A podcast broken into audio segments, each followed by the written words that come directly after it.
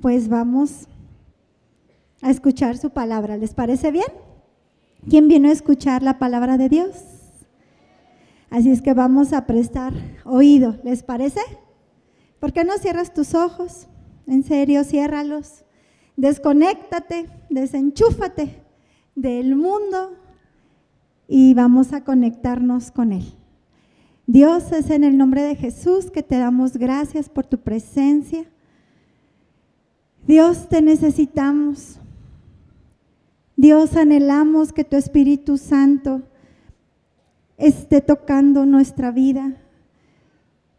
Que tu Espíritu Santo nos revele tu palabra. Dios, eres lo más importante en nuestras vidas. Dios, estamos aquí porque tenemos necesidad de ser guiados, necesidad de ser formados, de ser corregidos. Dulce Espíritu de Dios, yo sé que eres real, yo sé que eres una persona, sé que estás en cada uno de nosotros, sé que eres lo que necesitamos, lo que necesita nuestra familia, nuestro país. Espíritu de Dios, manifiéstate en esta mañana. Te necesitamos. Necesitamos un toque tuyo. En el nombre de Jesús te pedimos que nos hables, que nos toques. Te necesitamos, te necesitamos. Amén y amén. Se llama lámparas encendidas, la plática. ¿Cómo se llama? Dile al de atrás, no le digas al de al lado, dile al de atrás, ahí te hablan. No, sí, volteate bien, no le están haciendo, dile al de atrás, porque el de al lado es bien fácil. Al de atrás te tienes que mover más, así es que dile al de atrás, ahí te hablan. Fíjate que escuché una historia que me impactó y hablaba acerca de un hombre que hizo un viaje, quería hacer, bueno, hizo un viaje de su pueblito a un país. Él anhelaba salir de su pueblito, quería avanzar, crecer, este, prosperar, todo lo que el hombre quiere. Pero necesitaba ir en, en un viaje en barco a ese país desarrollado. Entonces ahí, como pudo, juntó para su boleto ya juntó y dijo, ya la hice, pagó su boleto, se sube al barco, pero pues él se preparó porque dijo, híjole, pues nada más junté para el boleto, ¿y ahora qué? Bueno, pues me voy a llevar unas galletitas y un quesito. El viaje duraba tres semanas por ahí, ¿no? Era un viaje largo en barco. Entonces todos los días a la hora de las comidas él agarraba su galletita y su quesito y se iba a una orillita por allá y comía, desayunaba, comía y cenaba su galletita y su quesito. Así las tres semanas. Eh, era uno de estos barcos, ¿sí han visto estos barcos que son grandes, que traen hasta tiendas y gimnasios y albercas? Y, ¿Sí alguien lo ha visto? Bueno, pues era así, uno de esos tipos de barcos. Y el último día, un señor lo andaba viendo, ¿no? Así. Y hasta que le ganó la curiosidad, por no decir el chisme, y fue y le preguntó, oye, yo hablo verdad, no sé qué onda contigo. Pero pues ya es el último día y no me quiero quedar con la duda. ¿Por qué siempre que todos íbamos a comer, tú te ibas allá a una orillita a agarrar tu queso y tu galletita? Y el Señor, muy humilde, dijo, ay, dices que pues yo con mucho esfuerzo, con mucho trabajo, pues junté nada más para mi boleto. Y pues no podía yo comer ni pagar todo eso. Y el Señor que le preguntó así, se agarra la cabeza, agárrate la cabeza. Y Dios, pero hazle con ganas. Le dice, ¿cómo se te ocurre? Era gratis la comida. El desayuno, la comida, la cena, venía incluida en tu boleto, sonso. Y ves el gimnasio y las albercas y las instalaciones, todo venía en el boleto que compraste. Bueno, así me dijo Dios. No me dijo Sonsa, porque Él me ama y Él es respetuoso, pero sí me dijo casi, ¿no? Bueno, que tú no entiendes que el boleto que pagó por Jesús por ti tiene todo incluido. Que no lo entiendes. A ver, ¿cómo te lo explico? Y ahí Dios comenzó a hacer algo maravilloso nuevamente en mi corazón. Volvió a acercarme a la presencia de su Espíritu Santo. Yo te voy a hablar del Espíritu Santo.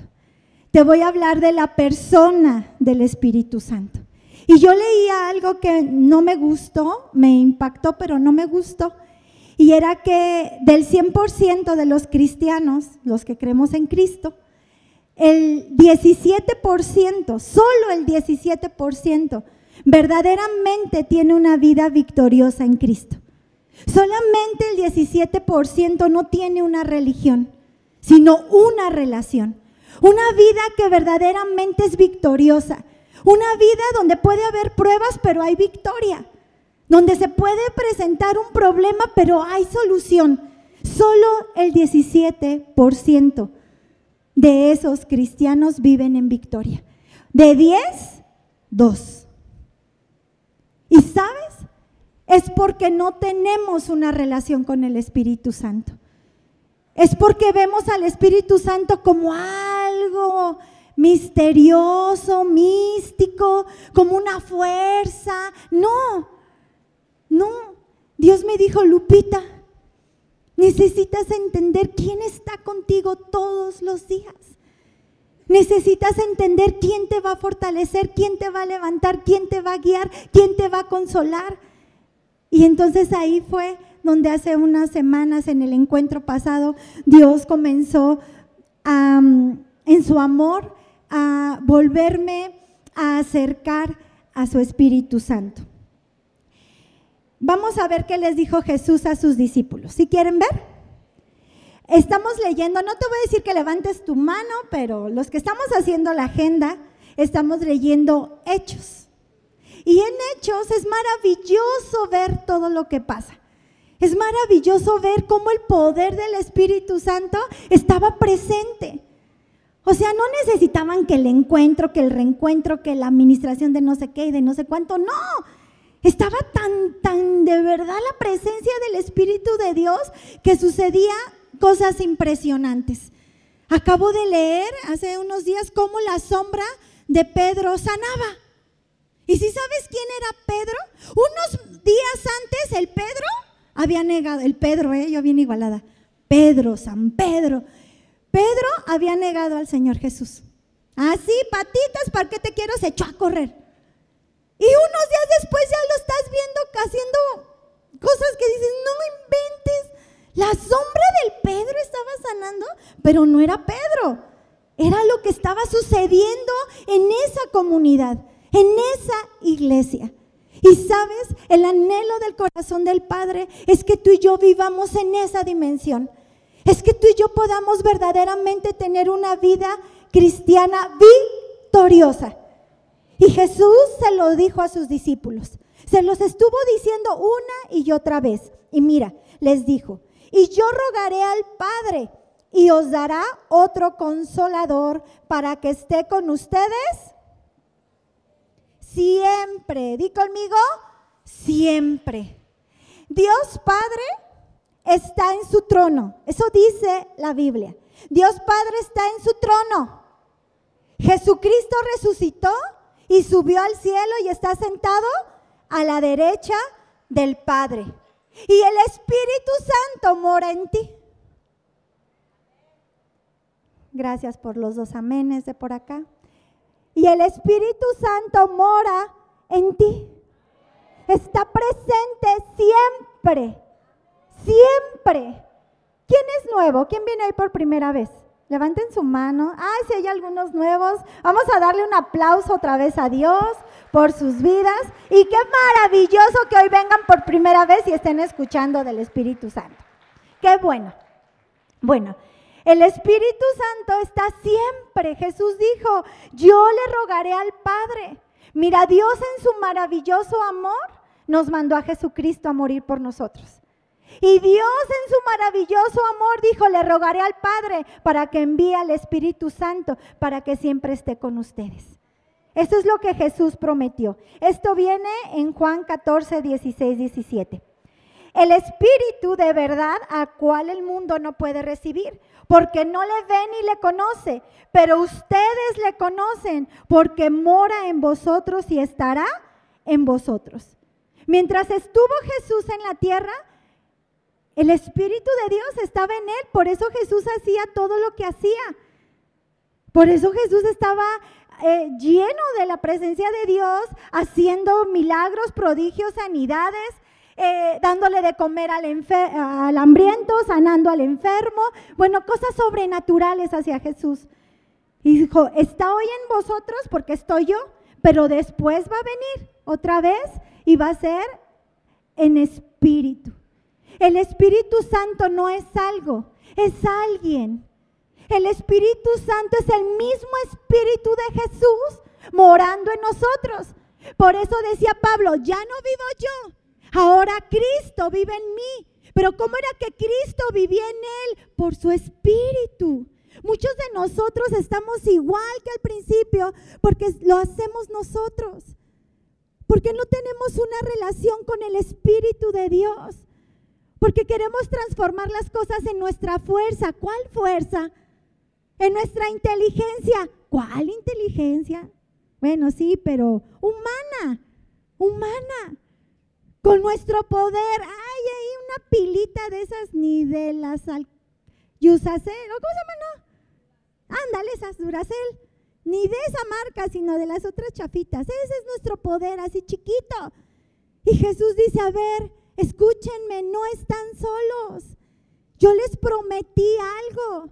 Yo les hice una promesa que le rogaría al Padre para que mandara al Espíritu Santo. Otro versículo. Pero yo os digo la verdad. Os conviene que yo me vaya. Jesús le está diciendo a sus discípulos, porque si no me fuera, el consolador no vendría a vosotros. Mas si me fuere, os lo enviaré.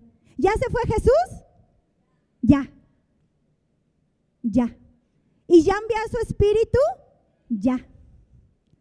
¿En dónde está? En mí. Yo ya dije en mí, ahí tú sabes. ¿En dónde está? En mí. ¿En dónde está? En mí. En mí. ¿Sabes? Imagínate que Jesús, eh, Jesús podría haber vivido toda la eternidad porque Él es eterno. Imagínate que hubiera sido otro plan y que hubieran dejado Dios Padre a Jesús aquí vivo. ¿Quién quisiera que Jesús les diera un consejo? Jesús en persona. Aquí está Jesús y ah, ya llegó Jesús a Casa Oriente. No, hombre. ¿No? ¿De aquí a dónde te imaginas la fila? ¿Quién quisiera que Jesús orara por él? Que le impusiera las manos Jesús para sanar, para consolar. Un consejito de Jesús en vivo, en persona. Pues yo no sé si alcanzaríamos a pasar. Porque no solo estaríamos nosotros, estarían los de una iglesia que estén que enfrente, los de la iglesia de allá de Tecama, se vendrían los de Perisur, ¿no? Y si saben por allá por Guanajuato que llegó al Estado de México, se vienen, ¿no? O sea, no podría. Por eso Jesús dijo, les conviene que me vaya.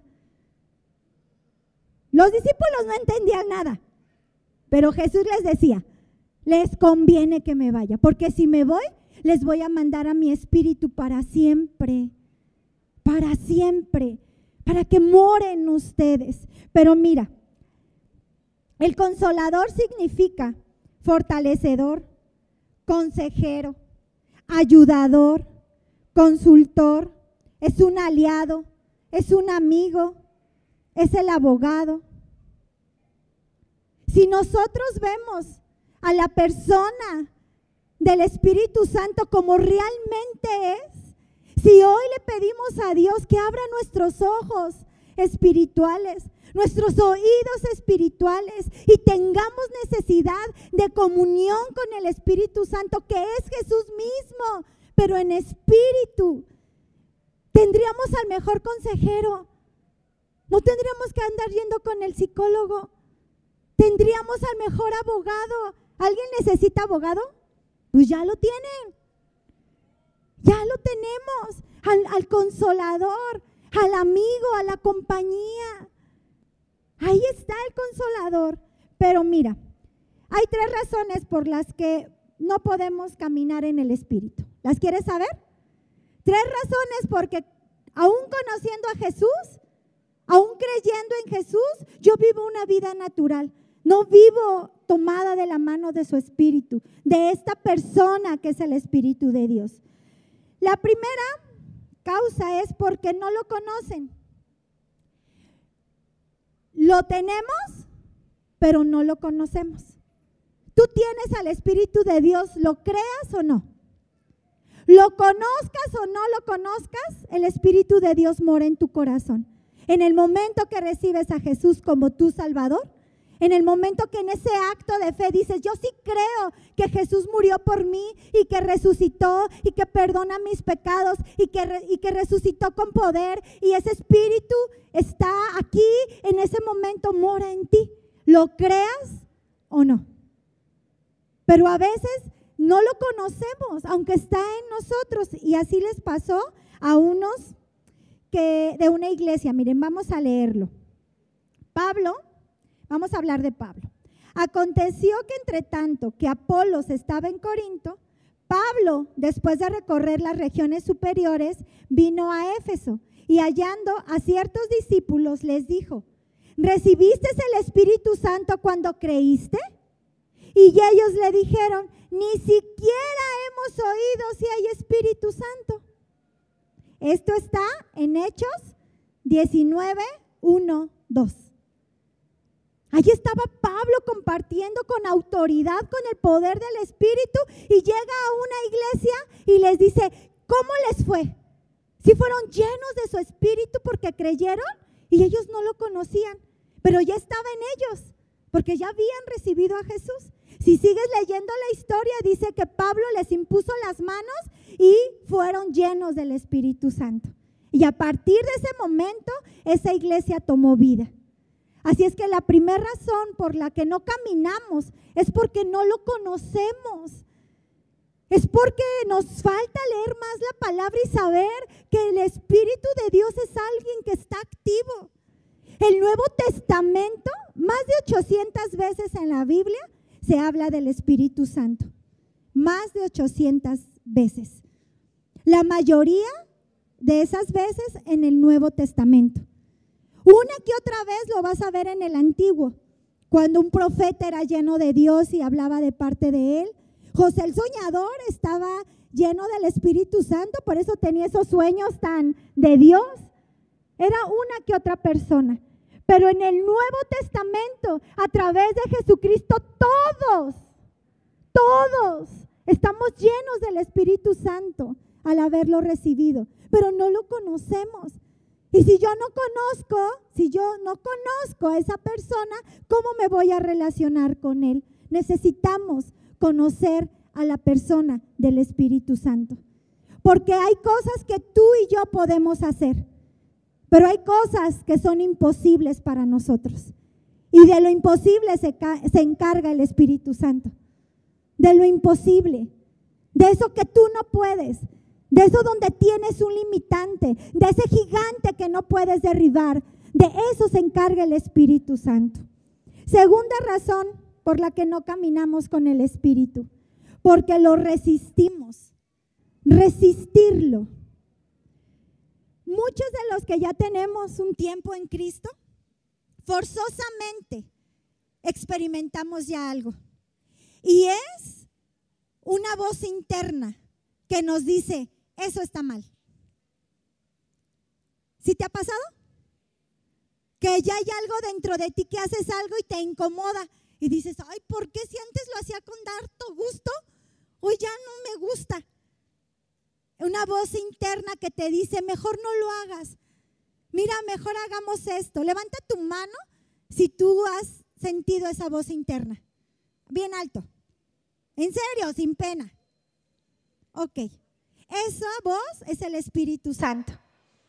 Porque el Espíritu de Dios está ahí dentro de nosotros. Y cuando lo resistimos, ¿y qué es resistirlo? No obedecerlo.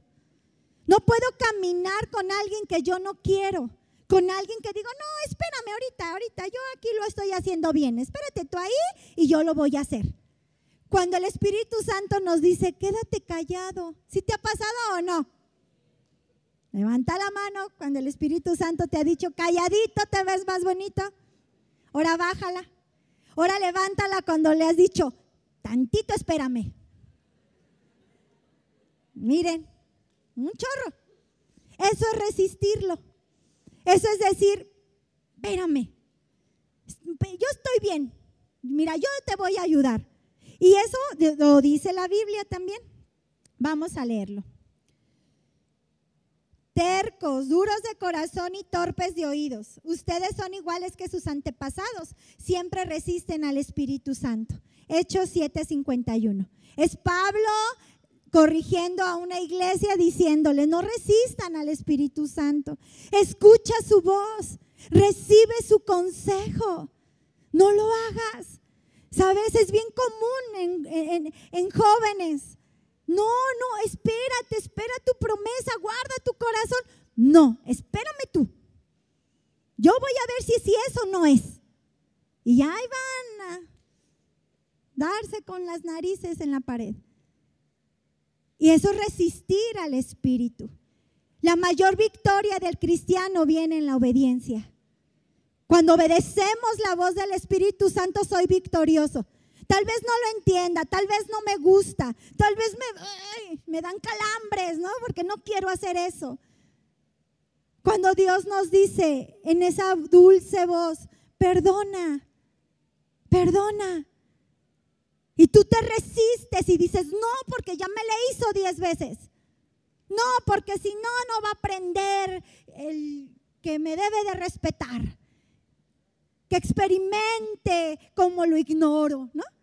Para que sepa y me valore. El Espíritu Santo se hace para atrás. Se hace para atrás. Y entonces es, no podemos caminar con Él si lo resistimos. Tercera y última razón es el razonar. Es querer entender al Espíritu Santo con la lógica. Esta plática que yo te estoy dando es una locura. Si tú vienes hoy con fe, vas a salir lleno del Espíritu Santo. Ya tenemos al Espíritu Santo, pero tenemos que estar siendo llenos, llenos, llenos, llenos. Llenos. Que Él disipe las tinieblas que el mundo nos llena. Nos llena el mundo de tinieblas nos llena de dudas, nos llena de, complejos, nos llena de, de temores. Pero el Espíritu Santo vacía eso y nos llena de Él, nos llena de Él. Pero si tú vienes acá con una mente lógica, queriendo entender lo que dice la Biblia, mira, esto es el libro más ilógico que vas a leer en la vida. Esto no tiene lógica. Que se abrió el mar rojo, ay, por favor. ¿Cómo crees? Eso no puede pasar.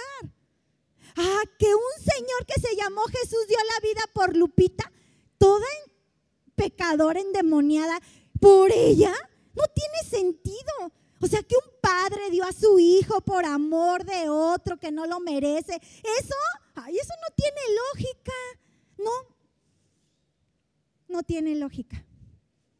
Pero es tan real como tú lo creas. Esto tiene el poder que tú creas que tú creas.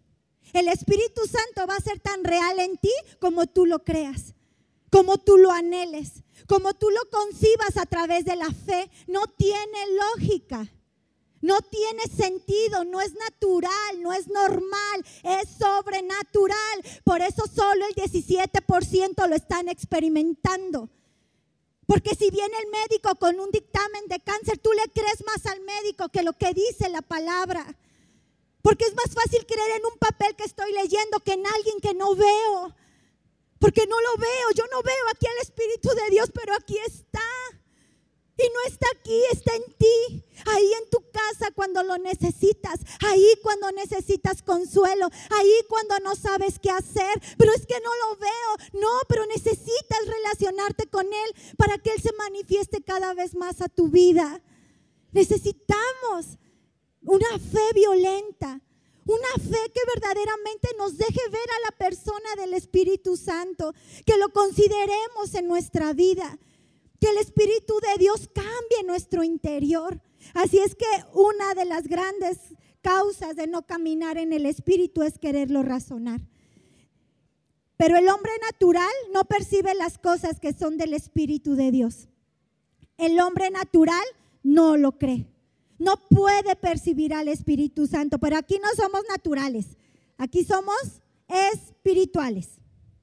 Porque se han de discernir espiritualmente. Esto dice Primera de Corintios 2, 14.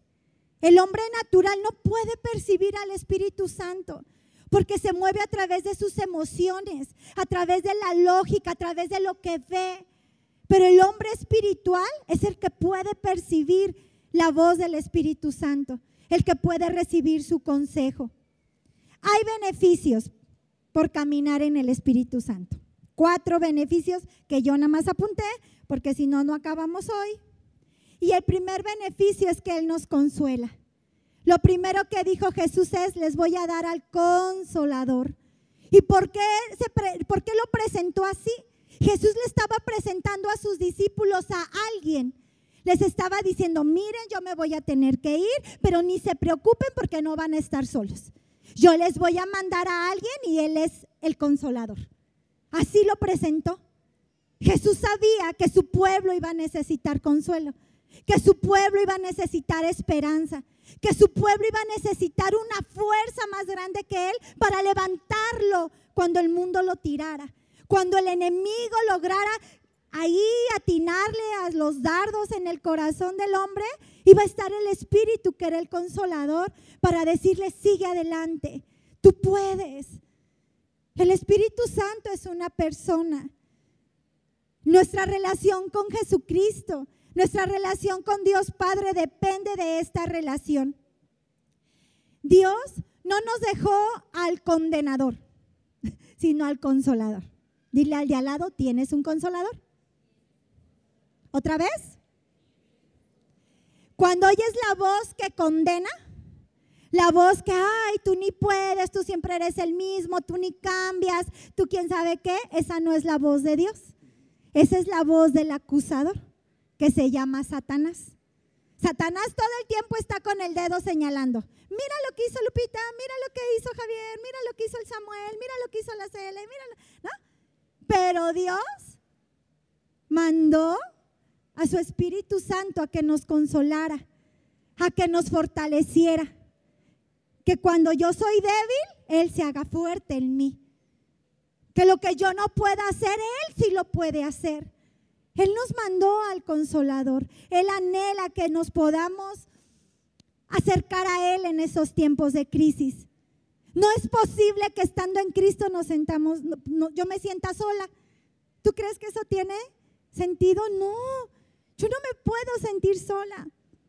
Y no porque tengo amigos en Cristo o está mi esposo, no, porque el Espíritu de Dios está en mí, porque Él está dentro de mí. Porque yo no estoy sola, yo tengo el consolador cerca de mí. Segundo beneficio es que Él nos guía. Él es una brújula. Él nos dice qué camino tomar, qué camino nos lleva a la tierra prometida. ¿Quién va camino a la tierra prometida? ¿Ok? ¿Y quién es tu brújula? Tiene que ser el Espíritu Santo. Yo espero que no seas tú. Si no, le vas a dar unas cuantas vueltas al desierto. ¿Quién es la brújula para llegar a la tierra prometida? El Espíritu Santo, esa persona. Y mira lo que dice la Biblia. Pero cuando venga el Espíritu de verdad, ¿el Espíritu qué? ¿Sabes cuántos espíritus engañadores te hablan todos los días? Muchísimos. El mundo está lleno de engaño. No, mira, este es el camino. Tú por aquí sí vas a llegar a la bendición. ¿Sabes cuántos espíritus engañadores les hablan a nuestros hijos? Uy, infinidad. Pero Jesús dijo, cuando venga el Espíritu de verdad, Él los guiará a toda la verdad. Porque no hablará por su propia cuenta, sino que hablará todo lo que oyere. ¿A quién escucha el Espíritu Santo? A Dios Padre. Escucha, abre tus oídos, abre tus ojos espirituales. El Espíritu Santo te conoce más que a ti mismo. Tú mismo no te conoces como Él te conoce. O sea, Él sí sabe. Él sí sabe. Tú puedes decir, dice la Biblia, el hombre cree que va re bien en ese camino, pero ese camino lo está llevando a camino de perdición. Eso dice la Biblia, que el corazón del hombre es perverso y engañoso. Por eso Él nos dejó a una guía, que es el Espíritu de Dios. Pero es que no lo veo. No, pero sí creo en Él. Pero yo puedo orar porque puedo acercarme a Él y preguntarle, guíame, sé tú mi brújula. Sé tú el que me digas qué decisión tomar todos los días. ¿Tú crees que los jóvenes deban de orar para ver con quién se casan? ¿Que habrá que orar para ver qué trabajo, si conviene y qué no? Si me cambio de casa. Todo, o sea, hay, un, hay alguien que conoce la verdad. El Espíritu Santo escucha el plan de Dios para tu vida. El Espíritu de Dios te revela lo que Dios quiere que tú hagas. Y os hará saber estas cosas que habrán de venir. Esto está en Juan 16, 13. Sucede mucho que cuando tú tienes comunión con el Espíritu Santo, Él te previene. Él sabe lo que viene adelante. Tú no, ni yo. El futuro solo lo tiene Dios. Y Él nos previene. Él nos dice, no, no, no, no lo hagas hoy. No, hoy no, no sé qué. Espérate. Y si somos sensibles a su voz, y si somos dependientes, cada vez eso nos va a suceder más. A nosotros nos pasó algo de verdad impresionante una vez con nuestra hija. Creo que ya lo he compartido. Para mí ha sido de las cosas más sobrenaturales que me ha pasado. Este médico quería operarla y quería hacer una cirugía muy drástica que era a sus 13 años quitarle su matriz, sus ovarios, o sea, todo su, sistema reproductor.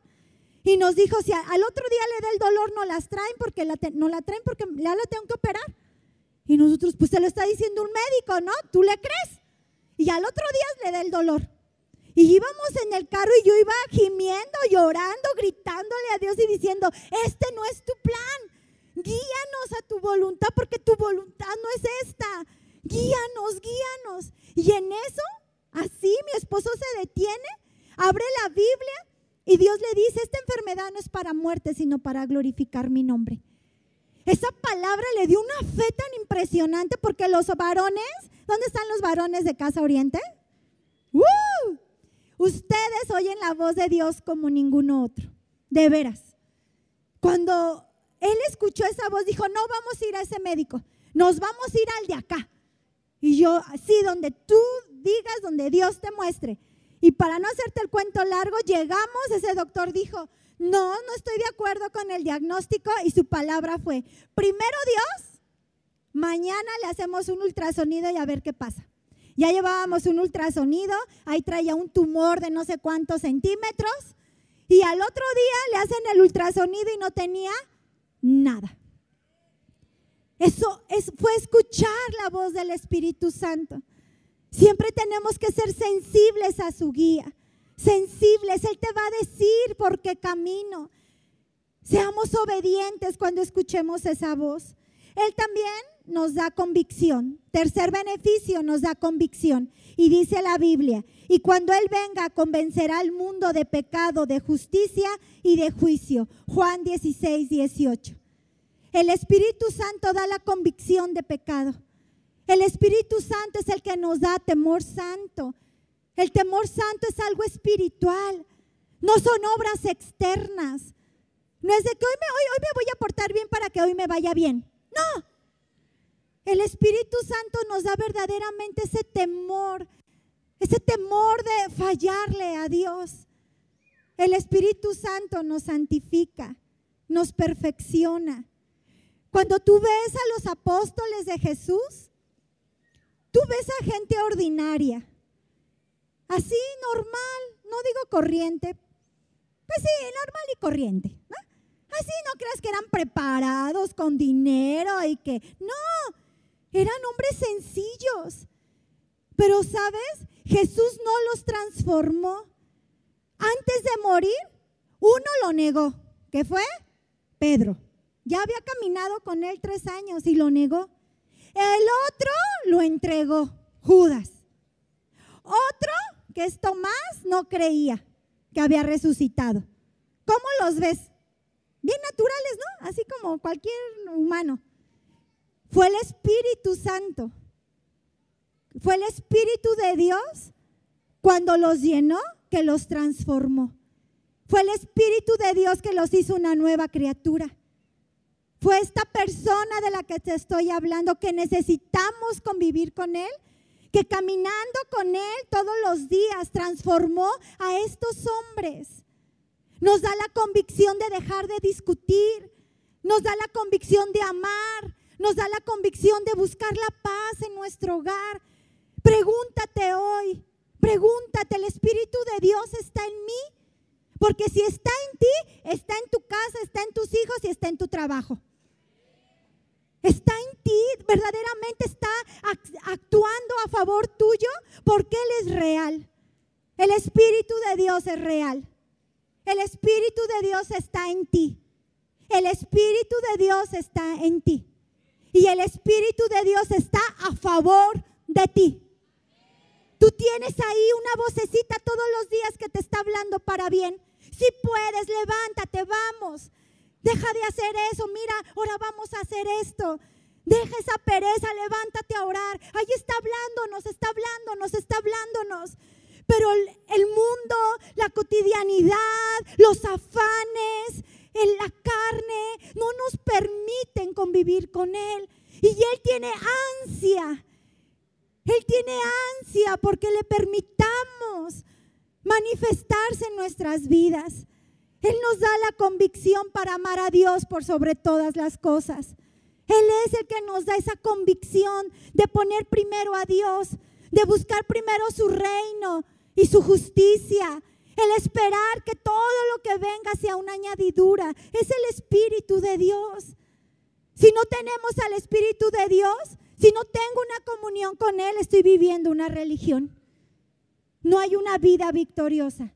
Y por último, a ver, ¿quién está poniendo atención? ¿Cuál fue el primer beneficio? Muy bien, nos consuela. Segundo. Muy bien. Tercero. ¿Eh? Convicción de, de pecado, convicción de una nueva vida. Y el último. Ah, miren, esa cómo supieron. Ya se la reveló el Espíritu. Propósito. Pero recibirán poder cuando haya venido sobre vosotros el Espíritu Santo. Y me serán testigos en Jerusalén, en toda Judea, en Samaria y hasta lo último de la tierra. Hechos 1, 8. ¿Quién ya fue a encuentro? Levanten su mano. Bueno, mejor al revés.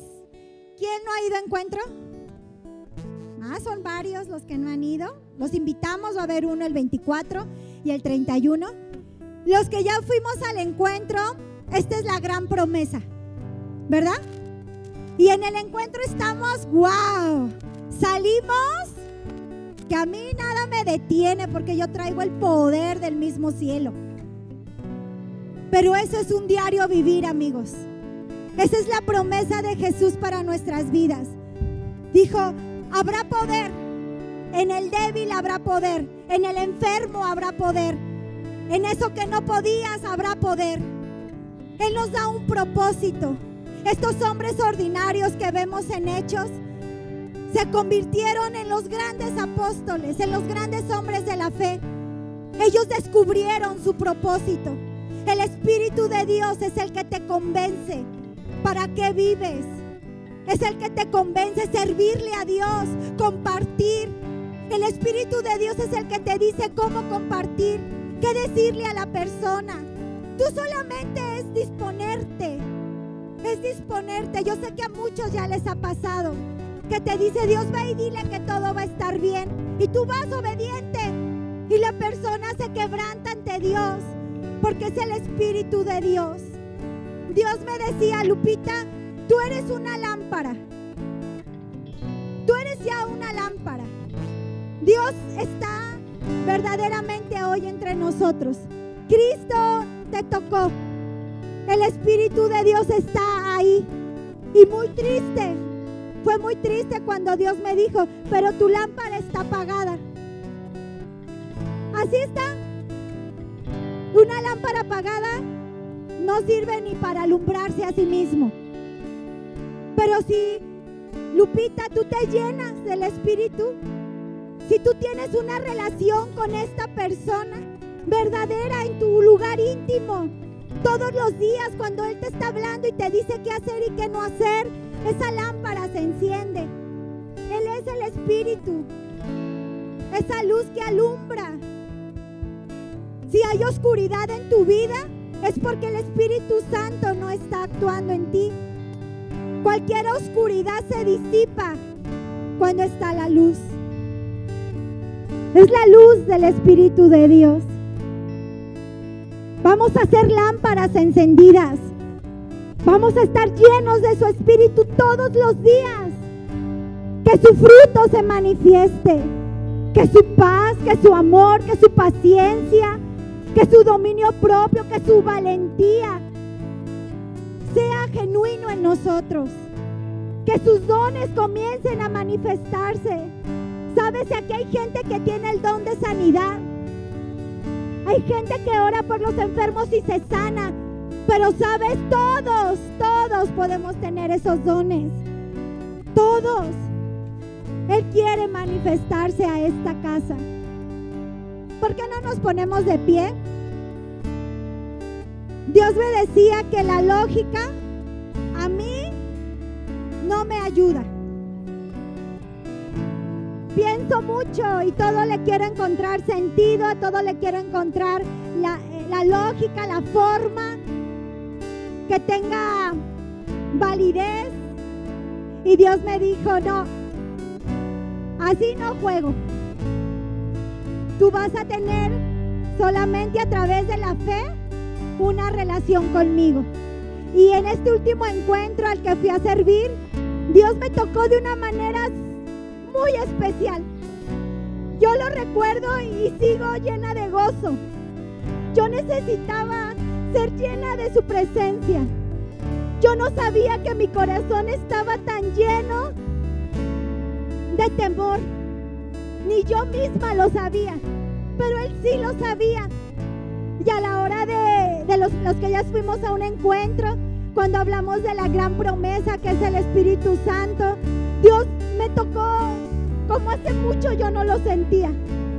Yo no podía dejar de reírme.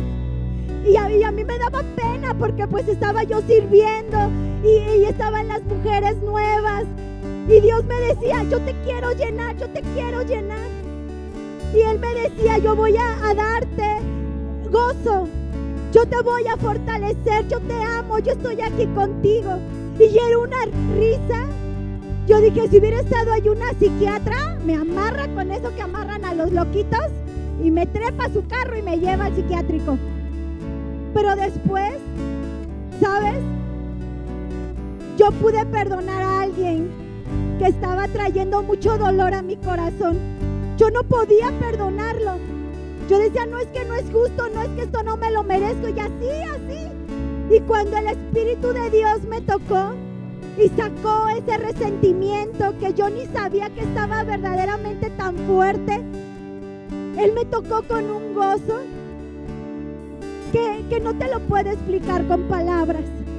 Lo único que hoy te quiero decir de parte de Dios es que Él te dejó a alguien tú no estás solo. Él te dejó una guía. Él te dejó a alguien con quien compartir esos momentos difíciles cuando no sabes a quién acudir. Cuando no sabes qué hacer, hay alguien que sí sabe qué hacer. Pero no lo vamos a entender con nuestra mente. Esto es una locura. Y yo te invito a que seamos los más locos de remate que existan. Que si le voy a entrar, le entre con todo. Si le voy a creer a Dios, le voy a creer con todo. Y si Él me dice que el Espíritu de Dios está en mí, yo le creo. Yo le creo que Él está en nosotros. Yo le creo que hoy te va a fortalecer. Yo le creo que hoy vas a tener del cielo revelaciones. Que vas a empezar a tener sueños que te van a guiar a la verdad. Yo lo creo. Créelo tú. Créelo tú. Te van a dar